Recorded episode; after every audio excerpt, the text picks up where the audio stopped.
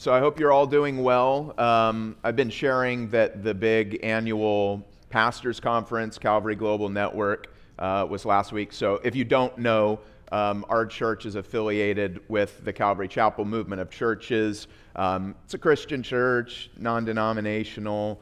Um, uh, kind of pioneered in the in the 60s, and um, I personally hadn't been connecting at these meetings as, as much for various reasons. One of the big reasons, this isn't going to go on the internet, um, is that when the founder passed away, there was a big rift. And that's not abnormal, by the way, if you study movements of any kind, right? Even in business, you have some, you know, Steve Jobs or whoever it is. But in, in church movements, when a founding figure passes, there's almost always sort of a, a fight over who will be the true heir, who, who has the real vision and all that.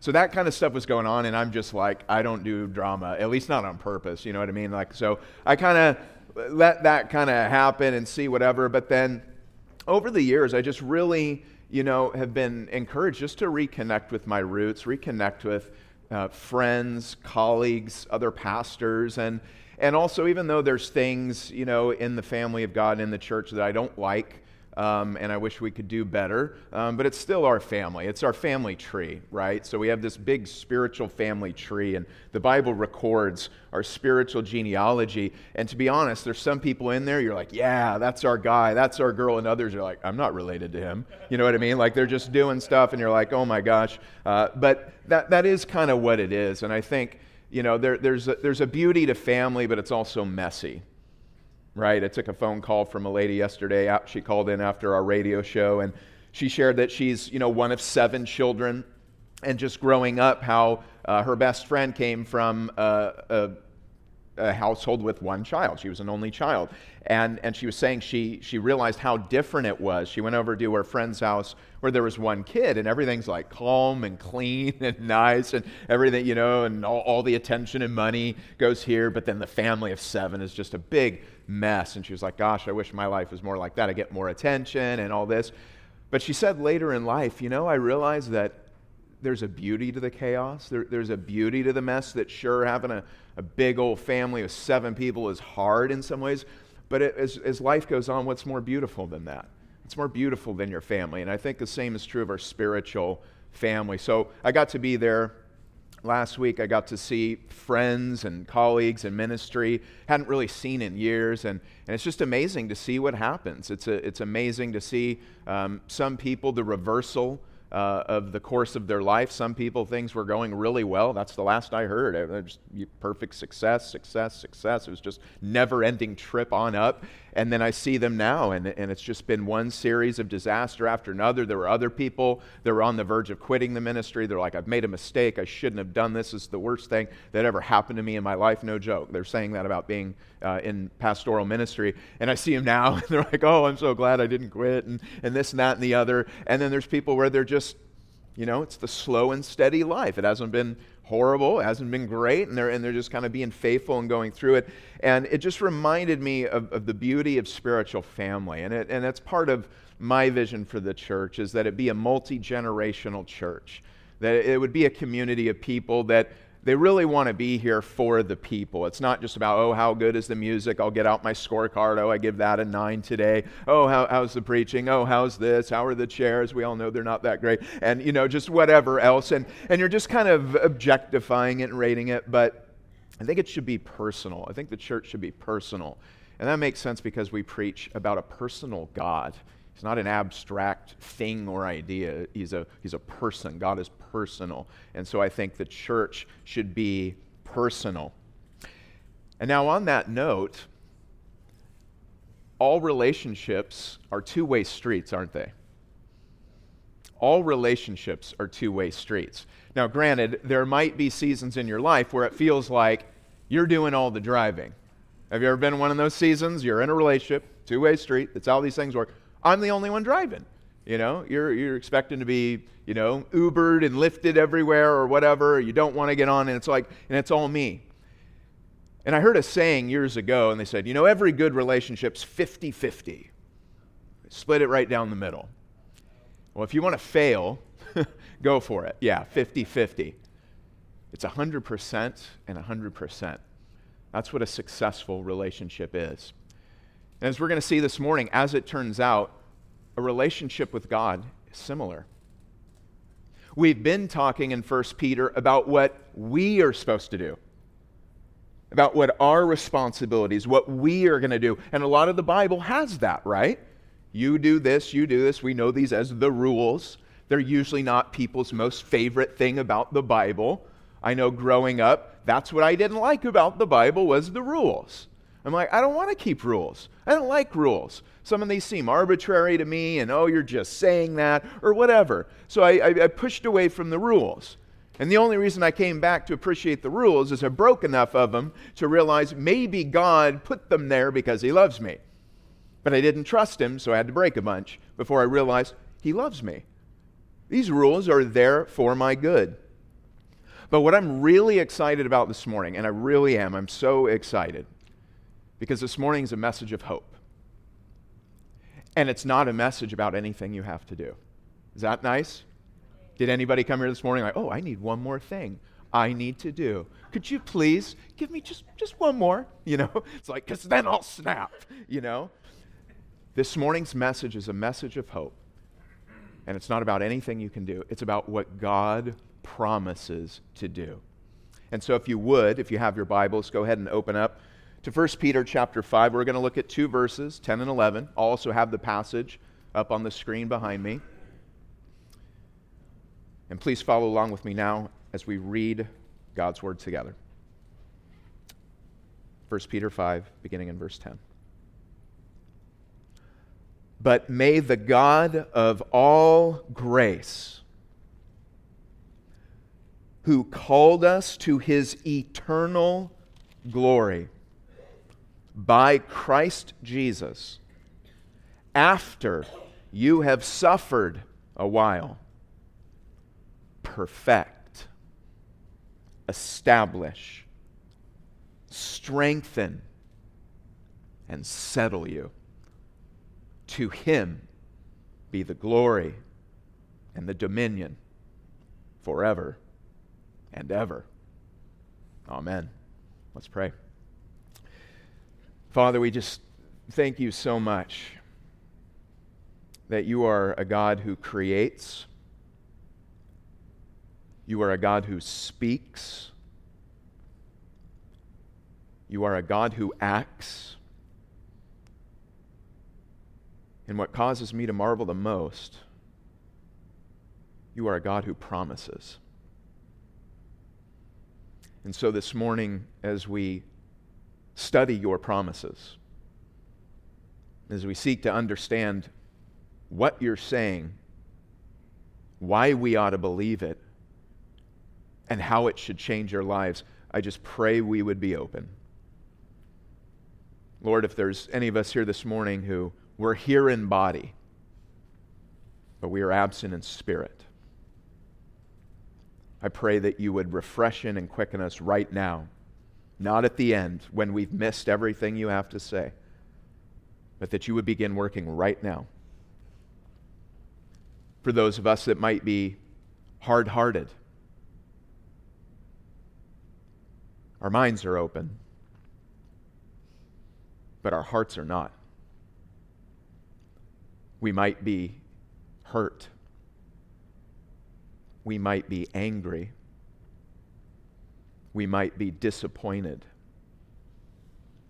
Lord, if there's any condition of heart this morning that would prevent us from being healed and blessed, I pray that you would soften those hearts this morning.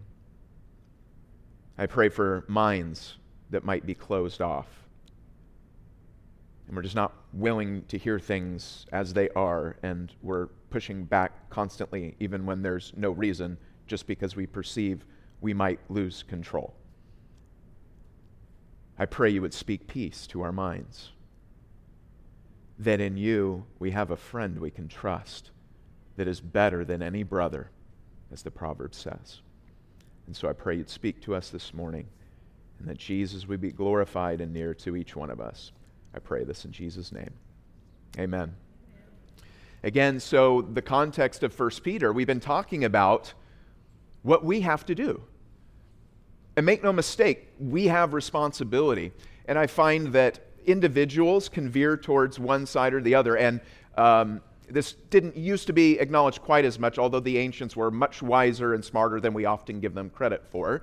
Um, but modern studies in psychology have, have, shown differences of personality can be responsible for many things that we think about in terms of character or gifting or things of, of that nature. And I've kind of noticed that this is true not only with individuals, but, but even churches.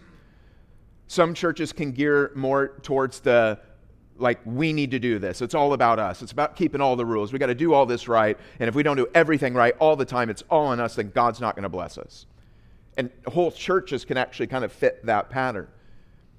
But then you can kind of have the other side where it's not about anything. It's not about keeping any rules. Oh, rules are bad. Rules are actually the worst thing in the world. They hold you back. And so salvation is just freeing yourself from every possible rule. And then, and oh, and grace, that seems to kind of affirm that. You're saved by grace, not by works, Ephesians 2 8 and 9. So we don't have to keep any rules at all. And I think biblically, what you want to do is, is say that there's truth to both, but that neither are true without the benefit of both.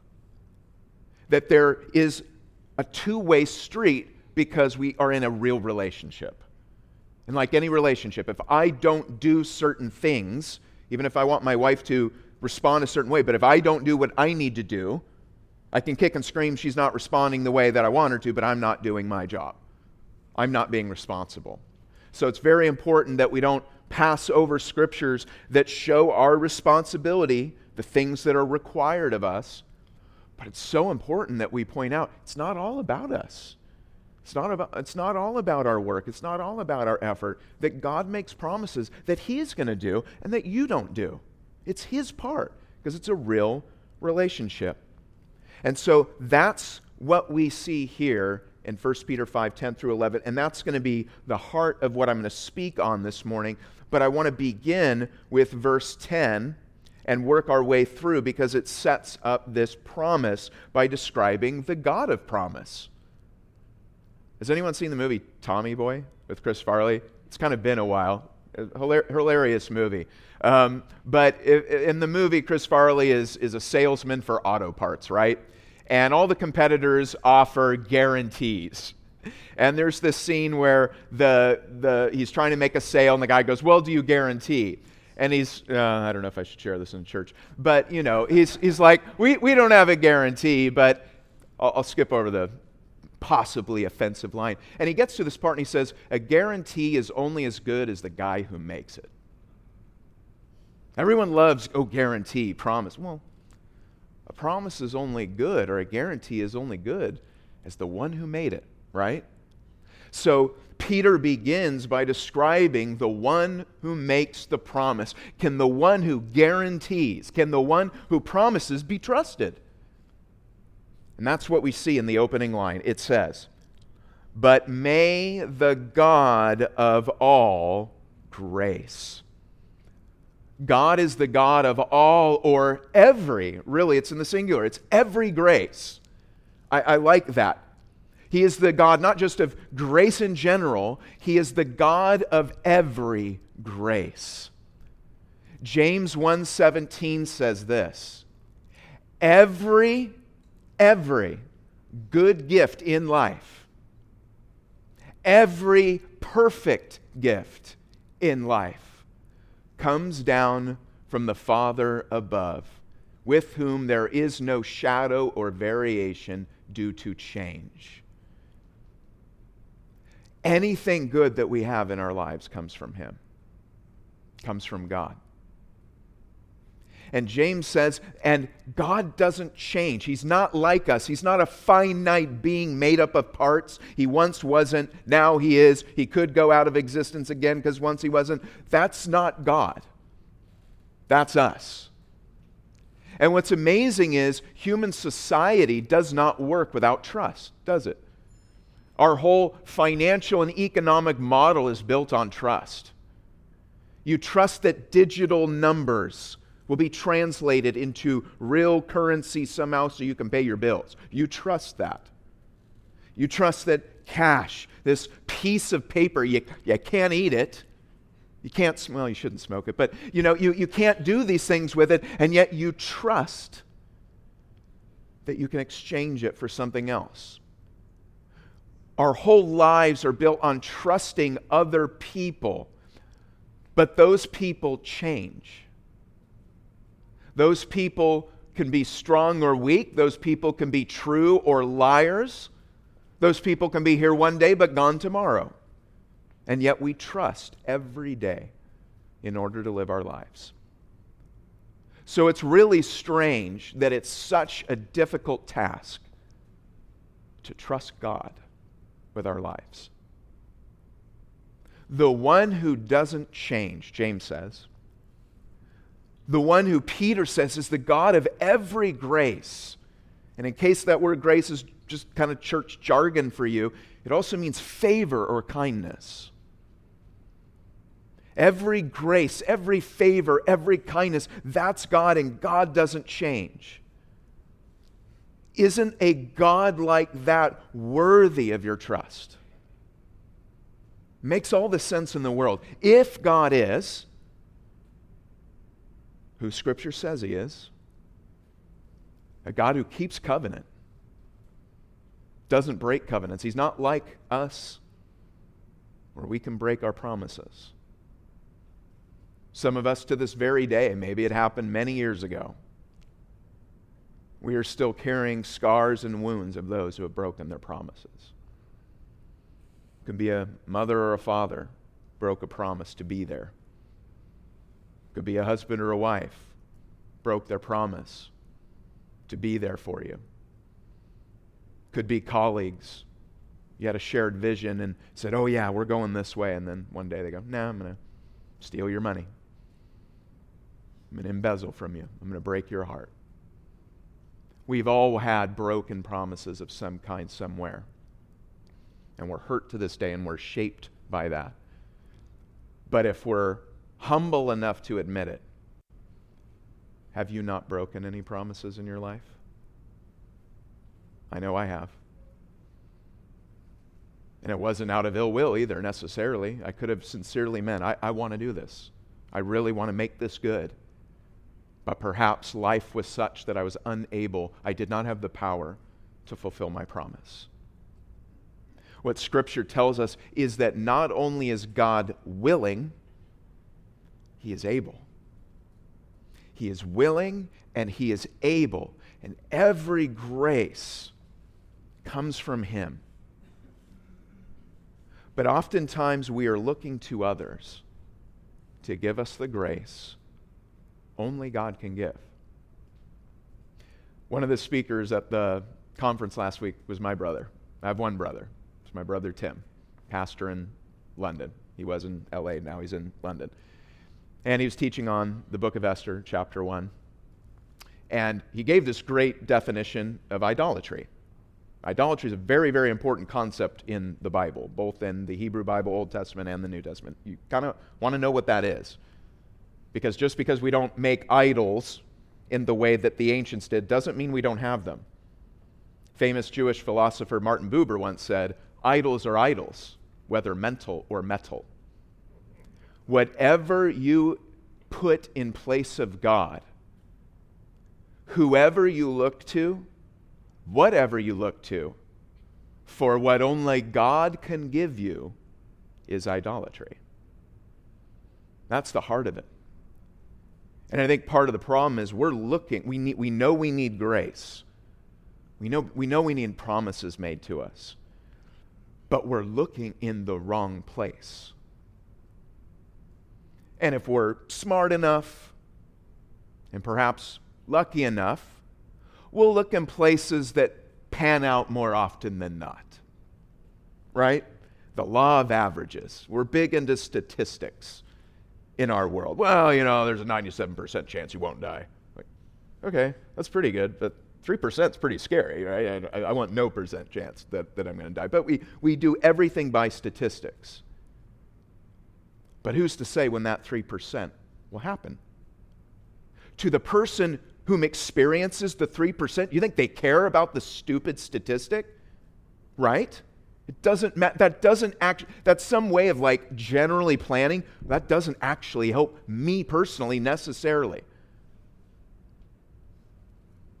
God is not a God of statistics. It's not, uh, yeah, God kind of works out sometimes and other times not so much. Uh, should I really trust Him with my life? Should I really be obedient? Should I really expect Him to do what He says He's. Uh, uh. That's not who God is. And the biggest obstacle to seeing who God is is learning to transfer our expectation of every promise, of every hope, and all the grace we need from other people and other things and putting it on God. That is what Peter says to do. He is the God of every grace. And so you can trust that he is willing and able to keep his promises. Peter then says, Who called us to his eternal glory by Christ Jesus. If you ever find yourself in the middle of your journey, right? Did you ever feel like you embarked on something that was significant? Did you ever feel that way? Uh, maybe it's when you got into a relationship with somebody, right? I mean, most people I know in the modern world, this wasn't always true, Still isn't true in certain parts of the world, but typically in our culture, when we get married, you didn't do it because you had to. It wasn't arranged by somebody else, and the system is such that you can't say no unless you want to be unemployed or something like that. Typically, we do it because we want to. We want to. Even if it, you know, everyone else hates, hates the person you're marrying, whatever. It's like, we're going to do it anyway. Because the story is about us. We embarked on a journey, but then maybe that journey veered right. Maybe that journey veered left. Maybe you started a career, you started business, you're like, oh, I can make a difference. Oh, I can, this is amazing. Like, it, it uses my gifts. I have that inner drive to create and do that which I am uniquely fitted in this world to do. Oh, that, that's exciting just right there oh wow and then i, I can make a profit and then with a profit I, I could do this and you know, oh, oh yeah that, that's another driver. Oh and then i could actually add this to the world and benefit the oh, oh yeah yeah. But it goes sideways. It goes to the left. Have you ever been in that place? I know i have. Like and it's almost like frustrating when you have that clear sense of call in the beginning. Like you were so sure you were meant to do it. It wasn't like you flipped a coin and were indifferent and didn't work out. You probably wouldn't care that much, right? Probably not as much. But when you were sure, like, man, I, I could have sworn, looking back, could have sworn I was meant to do that. If you ever get to that place, what Peter says you should do is you should look back, but not to the beginning of that idea your business. Not to the beginning of your, your relationship with that man or that woman. Not to that time when you decided to major in that and not in this. Peter says, Look to the time when God called you from darkness to light. Remember that time when you were a sinner and you knew you were a sinner and you knew you were lost and you knew there was no way on God's green earth you were going to believe in Jesus unless He made you, unless He brought you to the end of yourself, where all your resources were exhausted. Go back to that moment and remember that the one who began is faithful to complete that which he has started. For me, my moment uh, is distinct. I know this isn't the case for everyone. I want to recognize whatever you want to call it conversion moments, new birth, regeneration, whatever it is, different in different traditions. For some people, it's just very gradual. They, they can't pinpoint like a moment. You know, it's like, oh, well, I always kind of believe, but, but you know, you know, there was definitely bumps in the road and I had to learn. For me, it was, it was a very clear, definable moment. I was on the floor of an apartment in Azusa, California. I was lost. I was in the darkness. There was no light. People and places I never thought I would be around, I was surrounded by. I could have lost my life, could have lost my friends, could have lost everything. My personality, my sense of humor, my wit, things I learned to use to get where I wanted to go were gone. I had nothing left. And that is the moment when I heard the call of God on my life. And my response to God wasn't, well, I got a little laundry list of, you know, if you want to be in a relationship with me, you know, you, you got to do this and you got to do that, you know. When I was on that floor in that apartment, I told the Lord, if you will take my miserable, wretched life and make it yours, I will follow you till I die. And someone will have to pry my cold, dead fingers off of you because I am not letting go. And I believe, regardless of the difference of the circumstance, and it can differ significantly, and I'm, I want to acknowledge and affirm that. But that level of conviction in the heart, I actually want to say, should be a common experience. And I say that not on my experience, but on the stories of Scripture. Read through the Gospels, read through Matthew, read through Mark, read through Luke, read through John. You'll see the stories of people who pressed through crowds, grabbed hold of Jesus, and wouldn't let go. Stories of people, Jesus being surrounded in houses, and literally people tear roofs open. I mean, imagine like the owner of the home. Are you serious? This is a new home and it's over a year. My warranty's gone. These friends tear open a roof and lower their sick friend down. Over and over and over, you see people that refuse to let go until God blesses them. And that's not a new story in the New Testament, is it?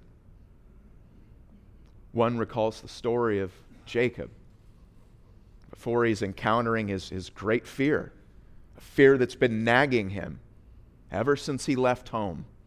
I got to face the music. I got to face what I've done, my past. He's catching up to me. And what's that going to mean? He doesn't know. Is it going to go this way? Is it going to go that way? I don't know. And then we're told the angel of the Lord appears to Jacob and he wrestles with him. It says he wrestles all night long. And his very words are, I will not let go until you bless me. And I think that is the level of conviction in our calling that we need to have. That we were truly called by God, not just to go do something, because then your identity is in your function. And what happens when you no longer function? Then you say, I'm a nobody. This happens to many, many people when they get injured or time goes on, you get older and you simply can't do what you once did. And you didn't realize until you couldn't do it anymore, your identity and your worth was completely tied up with what you do. So your calling can't be rooted in what you do, it can't be rooted in another person. And I realize that's hard to say and almost impossible to do until you lose somebody. As, as hard as you try to keep a distinction between God and others, it's very hard until someone dies. When my mom lost my dad in 2003, that was one of the things that I saw happen is in addition to grief and you love somebody, all that, but there was a real loss of identity. Who am I? She, I don't think she knew how much her sense of self was in my dad. Now, some of that, it, it is. It's inevitable. We're finite changing beings. And if we're changing with somebody else, which is not a bad thing per se, But if we aren't also covenanted, rooted in a relationship with the unchangeable God, then when we lose a job, when we lose the ability to function, when we lose a relationship, we haven't just lost those things. We've lost ourselves. So it has to be calling in belonging to Jesus. That we belong to Him. That's who we are. My sense of who I am is not in what I do, it's not in what other people do or in how I relate to them or them to me, but in the unchangeable, all gracious, covenanting, promise keeping God. That, my friends, is a solid identity, one that cannot be taken from me. And though the early Christian church in the first few centuries experienced horrendous suffering, one apostle out of 12 lived to old age. One. The rest were murdered. We call them martyr because we believe they did not die for nothing, but bore witness that Jesus was the Messiah. But they all buried their testimony in their own blood.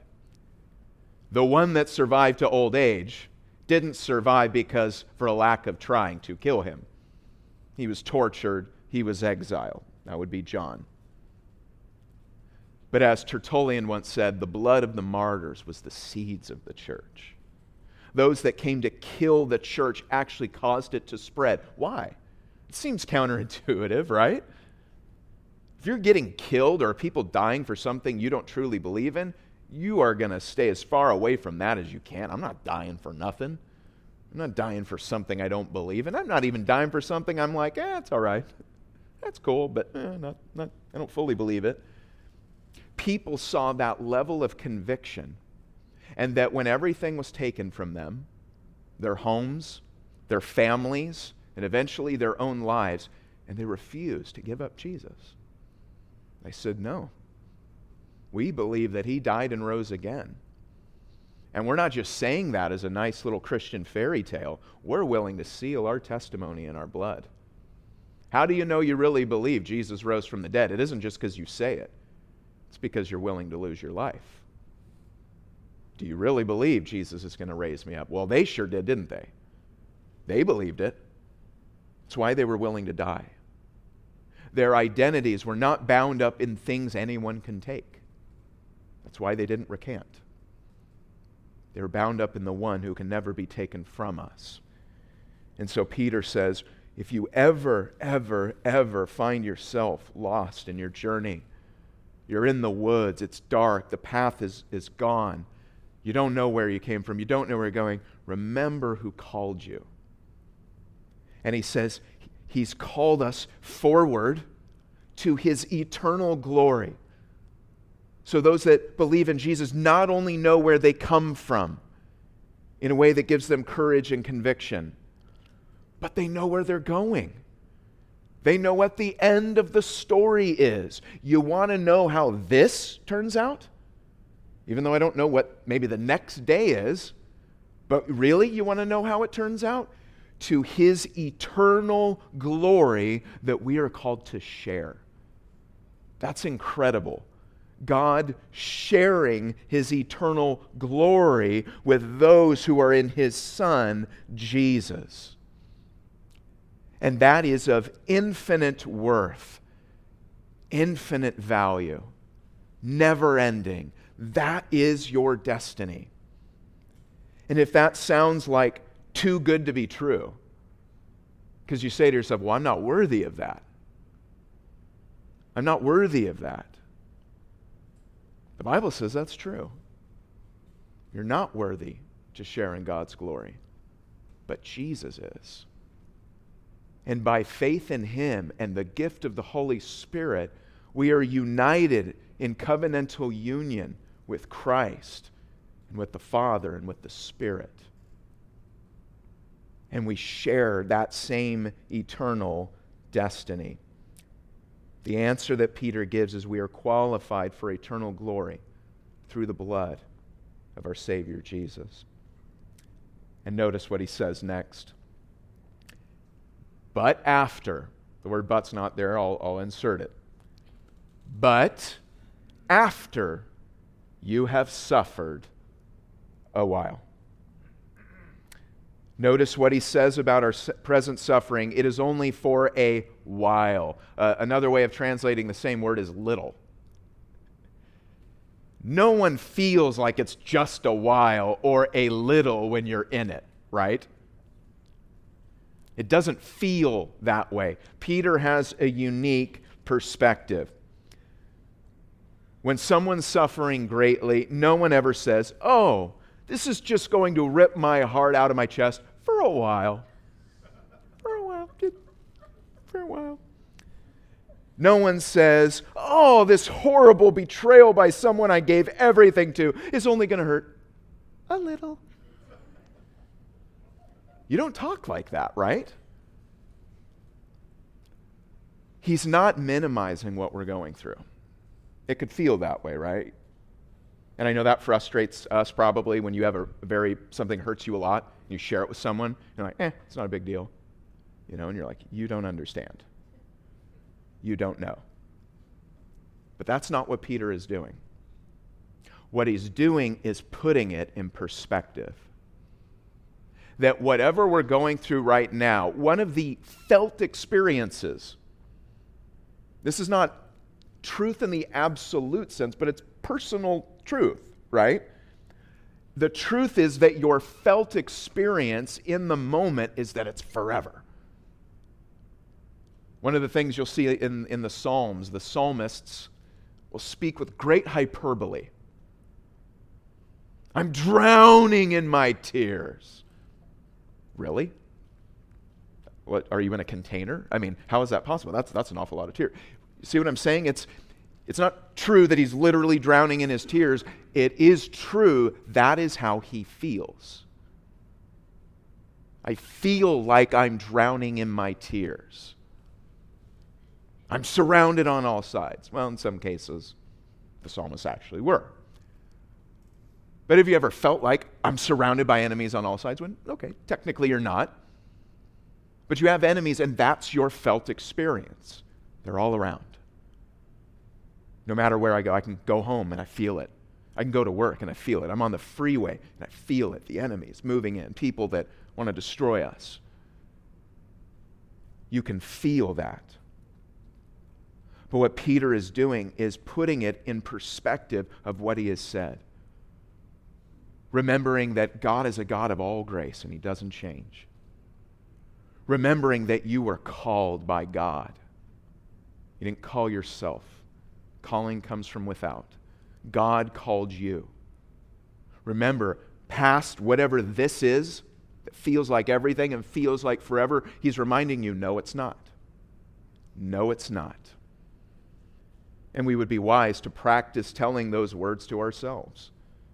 It's not that what I'm going through is not real. It's not that it doesn't matter. It's not that I know for sure exactly when it'll end or what, whatever it'll be.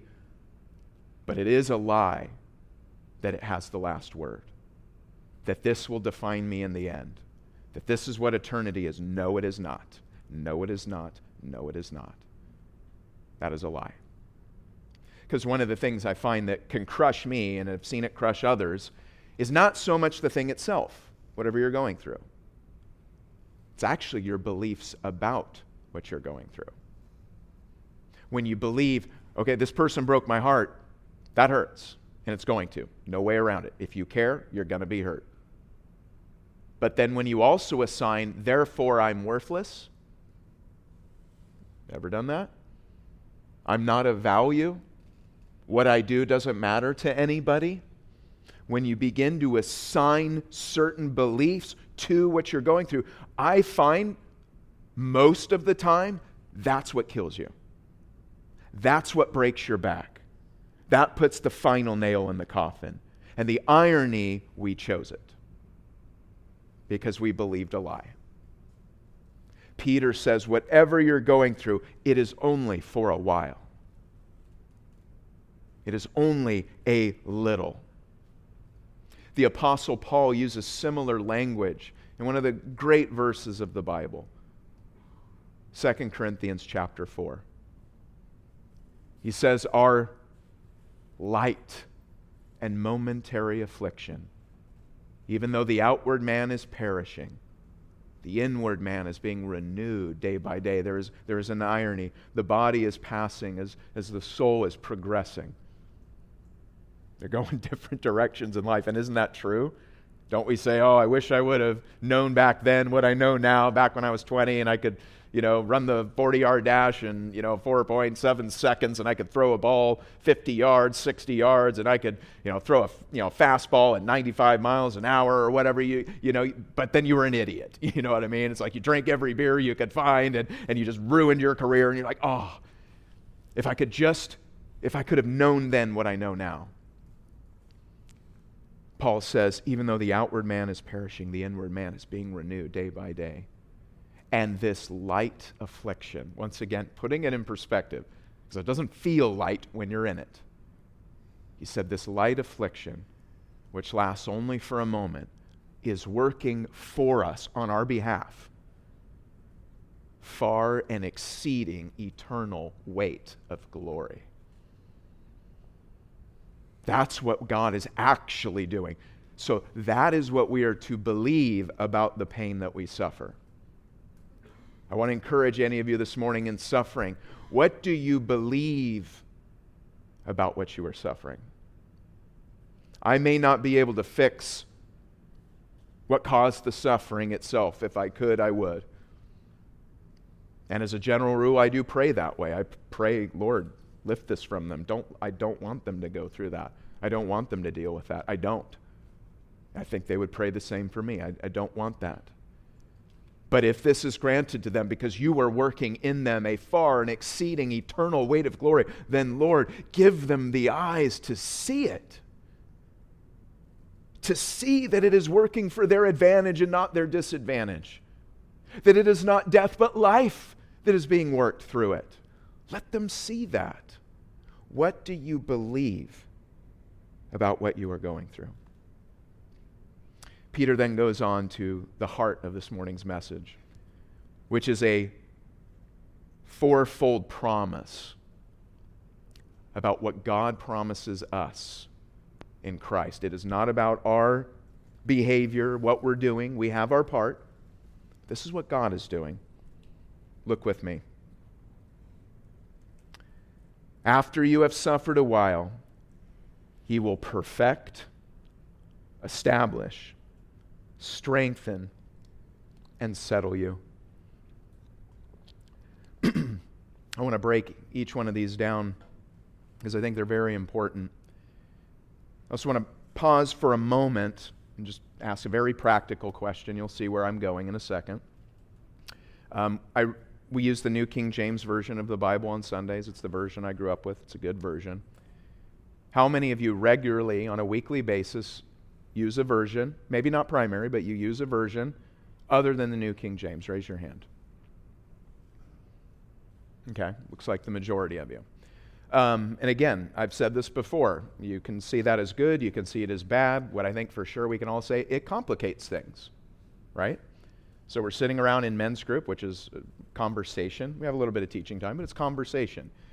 And as we go around the room and read, pretty much every time we do it, I notice there's five different versions, six different versions, and usually they're similar enough, you know, saying the same thing. Once in a while, you get some differences. This morning was such a case. The New King James and the King James follow the Greek manuscripts called the Textus Receptus. Now, these four promises, this, this is why this matters, are in, here's the technical for any nerds, any nerds, it's in the aorist optative. Now, here's what that means it means it's a prayer or a wish. That's what the aorist optative is. It's a prayer or a wish. That's why if you have a New King James, it says, May God do this. Okay? Now, if you have an ESV, NLT, NIV, they don't have an aorist optative for, for all four verbs. They have a future indicative, which is the tense of promise. I will perfect. I will establish. I will strengthen. And then, of course, you have the majority text, which the Textus Receptus is based on, but not fully representative of, and it does a little bit of both. The first verb is an aorist optative, it's a prayer or a wish, and the next three are promises. So, what do I do? Well, I recognize that a lot of my church, as you just demonstrated, use different versions. So there's times where you're going to come across like, oh, why does it say that? Or how come it says that? And, and what do we do with it? And I think that these things can be harmonized. So on the one hand, we have, we have a, a prayer or a wish. I pray that God will do these four things for you. Now, one of the ways to take that in a way that harmonizes with promise, and this is, and I'll share the fruit of this right now with you. After wrestling with the objective text, because at the end of the day, even if I wanted to believe a promise, one of the worst things I can do is tell people God promised something he didn't promise, even if it makes them feel good. I can't do that. I'm bound by Scripture to say what it says, even if I don't like it. So I really wrestled with it. And it was my conviction, both through objective study of the Greek, comparative study, as well as the conviction of my heart and consensus of others, that this is a promise. God is promising to do this. This is not a possibility. God might perfect you. He might, maybe not. God might strengthen you, but He might not. God might establish you, but He might not. This is a promise. God will do these things. And I reconcile that with the prayer in this way, if it's the, the prayer text that you read or prefer. A prayer that God will do these things is predicated on a God who can and a God who will, a God who wills to do so. Does the character of God in Scripture fit such a prayer? Does God love you? Does, does He want to restore you? Does He want to heal you? Does He want to strengthen you? Does He want to do that? Yes, He does. Is God able to do these things? Well, if you read through the things God has done in, in people's lives and who He's chosen and how He's reversed the course of their lives and made them something out of nothing over and over again, that's what He does. Wow, well, then it's in his character, it's in his ability, and so there's expectation along with that prayer, and then we have reason to believe it is promised. So I see it as a prayerful promise that we can expect God to fulfill. And so I share that with you this morning. The first promise is this He will perfect you. Now, the word perfect is katartizo, and perfect is not a good translation, I don't think. Normally, when you read the word perfect, it's teleo. It's, it is finished or it is completed. When Jesus hung on the cross and said, tetelestai, that's the perfect form of teleo. It is finished.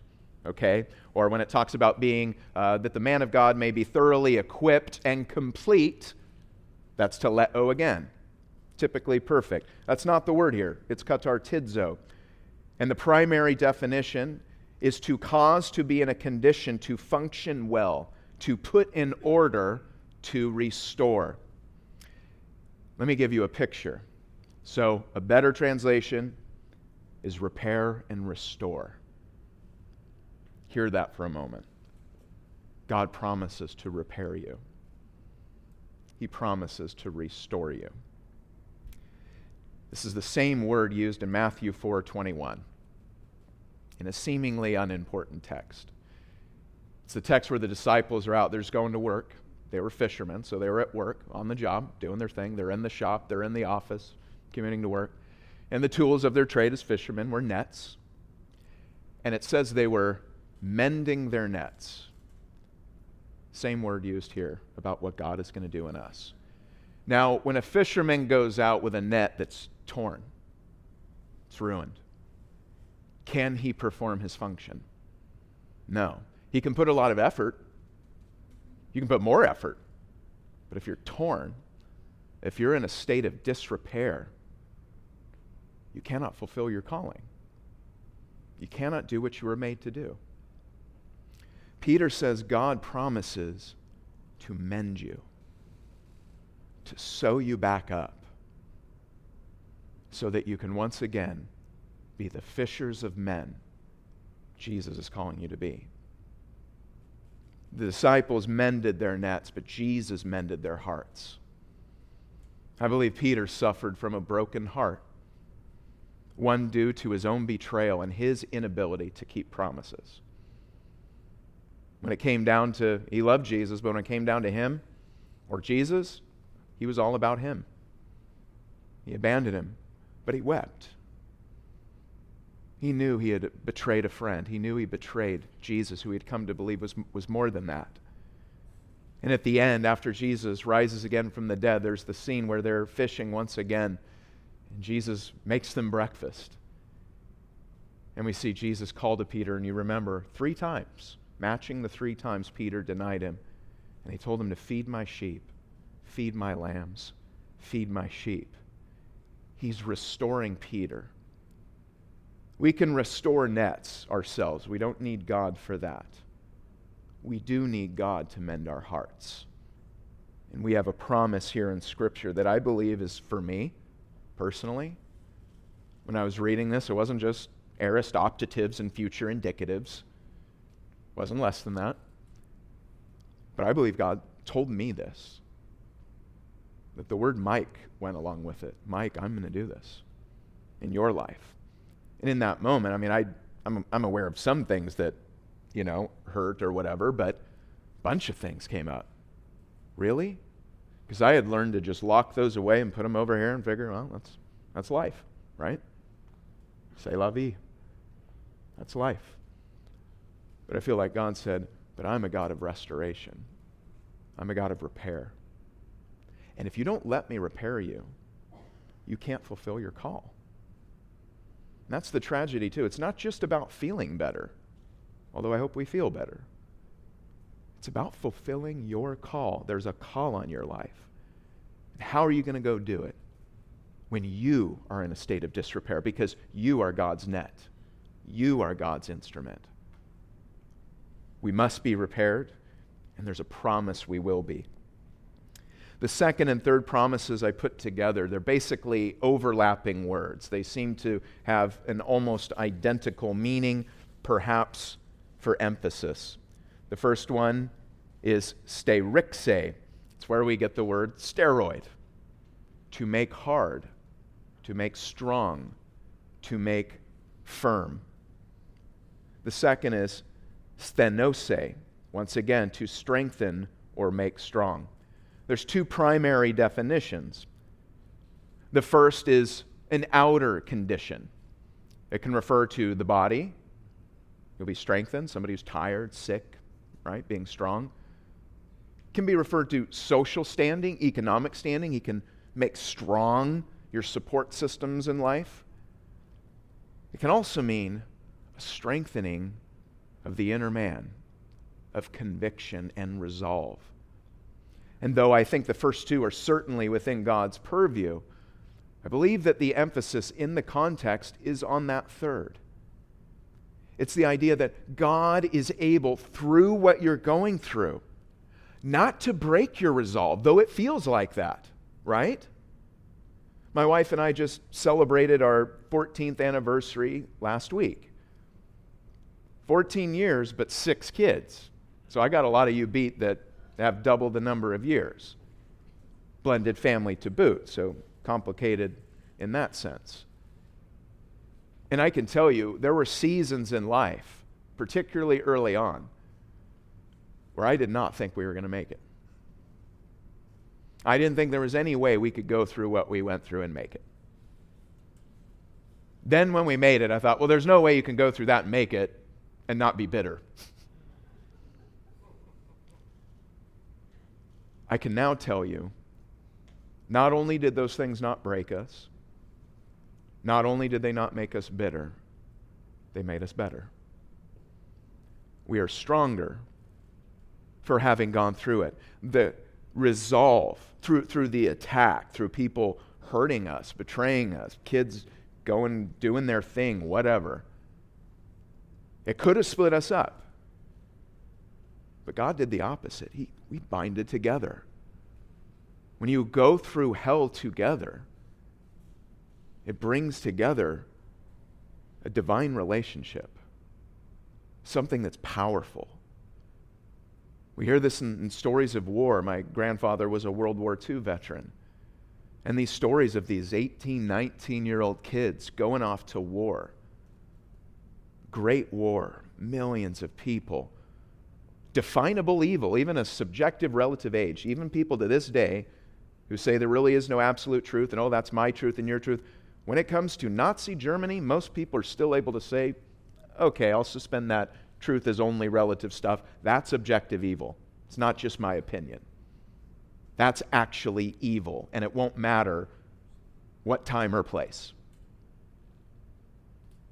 And fighting that kind of evil with that kind of cost, if it doesn't break you, it makes you. And Peter is saying that God will make you. He will make you stronger.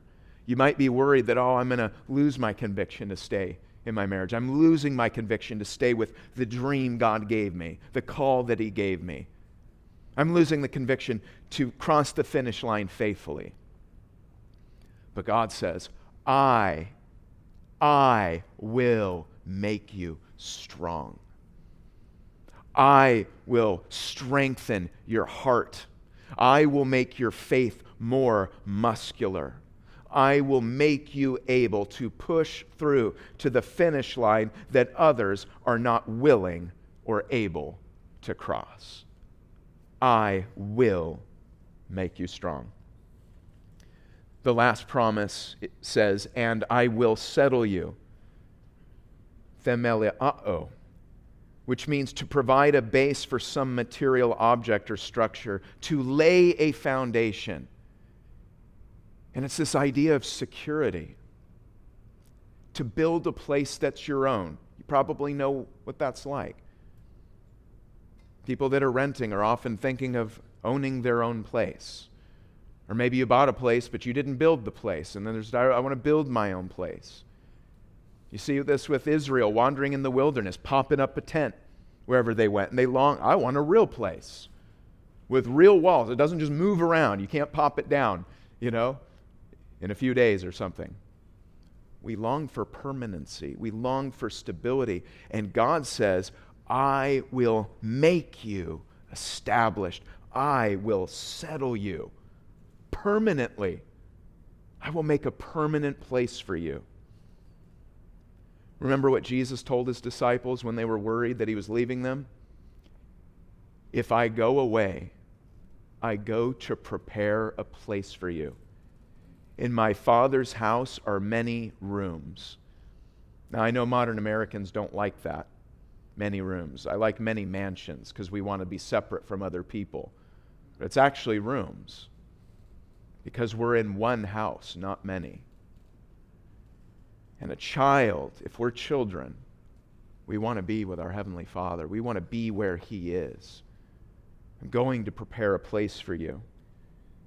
This also sums up what Peter said earlier in chapter 2, verse 5, where he spoke of all those who are in Jesus. He said this You also, as living stones, you are the house of God you as living stones are being built up a spiritual house or temple, a holy priesthood, to offer up spiritual sacrifices acceptable to God through Jesus Christ. He is the one that brings permanency into our lives. Everything else is in a state of flux, isn't it? What are you going to go out and get this week that can't change? What are you going to do? Where are you going to go? In 10 years, what are you going to have that didn't change or you didn't lose? There's nothing in this world, and I'm not saying be completely cynical about that, but be realistic about it.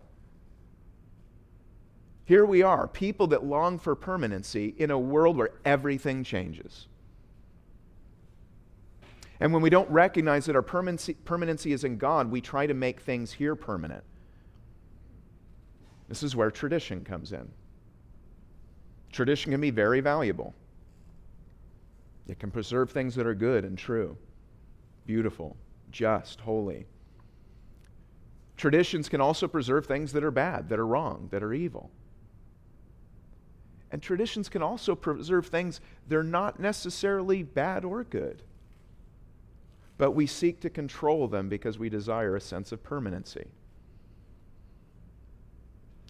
I've seen loved ones go through dementia and longing for things that they can remember and know right where it is because everything else, they're, they're losing it. They can't remember this from that. To find things that are familiar. As churches get older, you'll find that they split and fight, and not even over doctrine necessarily, but over where the pulpit got moved. Which way the flag was turned. No joke. There's an eagle at the top. Was it facing this way or that way? Was there a Christmas tree in the lobby during Christmas or no Christmas tree? And people would actually leave churches over that. You wonder why? What's wrong with them? I would say it's this. They rightly long for permanency. They wrongly put their trust in things that change. And we kick and scream and cry when things that are meant to change change. But we also know we can't deny that desire in us for something permanent that we'll never lose. And that is the hope of the gospel. That we are promised a place in God's plan, in God's home, in God's heart, in God's future that we can never lose. And the Christian life is a journey of taking everything that you can lose and investing it in that which you cannot. The martyred modern missionary Jim Elliot famously said, he is no fool who gives up that which he cannot keep in order to gain that which he cannot lose. Very true, very biblical. We need to start investing our lives in what lasts forever. And that gets us to our final closing line, verse 11. To him be the glory and dominion forever and ever. Amen. At the end of the day, the great truth we have to remember is that life, including our suffering, is not about us. If my suffering is about me, it actually gets worse. But if I recognize my life and everything in it, both the good I have and the pain that I carry, is not mine, it belongs to my Savior, Jesus Christ. It is all His. We sing the song, Jesus paid it all. All to him I owe. Do you believe that this morning? Do you believe that it's all about him? Do you believe what you're going through is all about him? Do you apply that to your daily life? Or do we, and again, not putting anyone down because I've done this so many times, woe is me. It's my pain. No one knows what I'm going through. This is hard. I can't handle it. Another day of this and I can't take it. I sort of turn in on myself and it becomes all about me. And I, and I don't see it because of the pain, but I'm being prideful. Because the whole story is about me. But if I recognize it's not about me, it's to Him be the glory and the dominion. It is all about Him. If this is my role I've been assigned in the great drama of redemption, I am simply lucky to be on the king's stage. Who am I to see? Say, I should be the main actor I should get all the lines. And I shouldn't lose the relationship. And I shouldn't take a loss of that. Who am I to say that? Jesus is the star of the show. The drama of life belongs to Him. Let's give our lives and our roles to Him this morning. Let's pray. Father, we thank you so much for speaking promise into our lives. I know these words were meant for me and I need to follow through on them. I need to believe them. And I needed to hear them. And I believe this morning there are those of us, perhaps all of us, that needed to hear this message as well. And so I pray right now, Lord, as we close in a time of response, that as we said, you are a God who promises. So what do we think about that? Is that worthy of our praise or is it not? I pray at least it would be worthy of our consideration. Lord, I pray you touch our minds and hearts. I Pray you do a mighty work right now in this time. In Jesus' name, amen.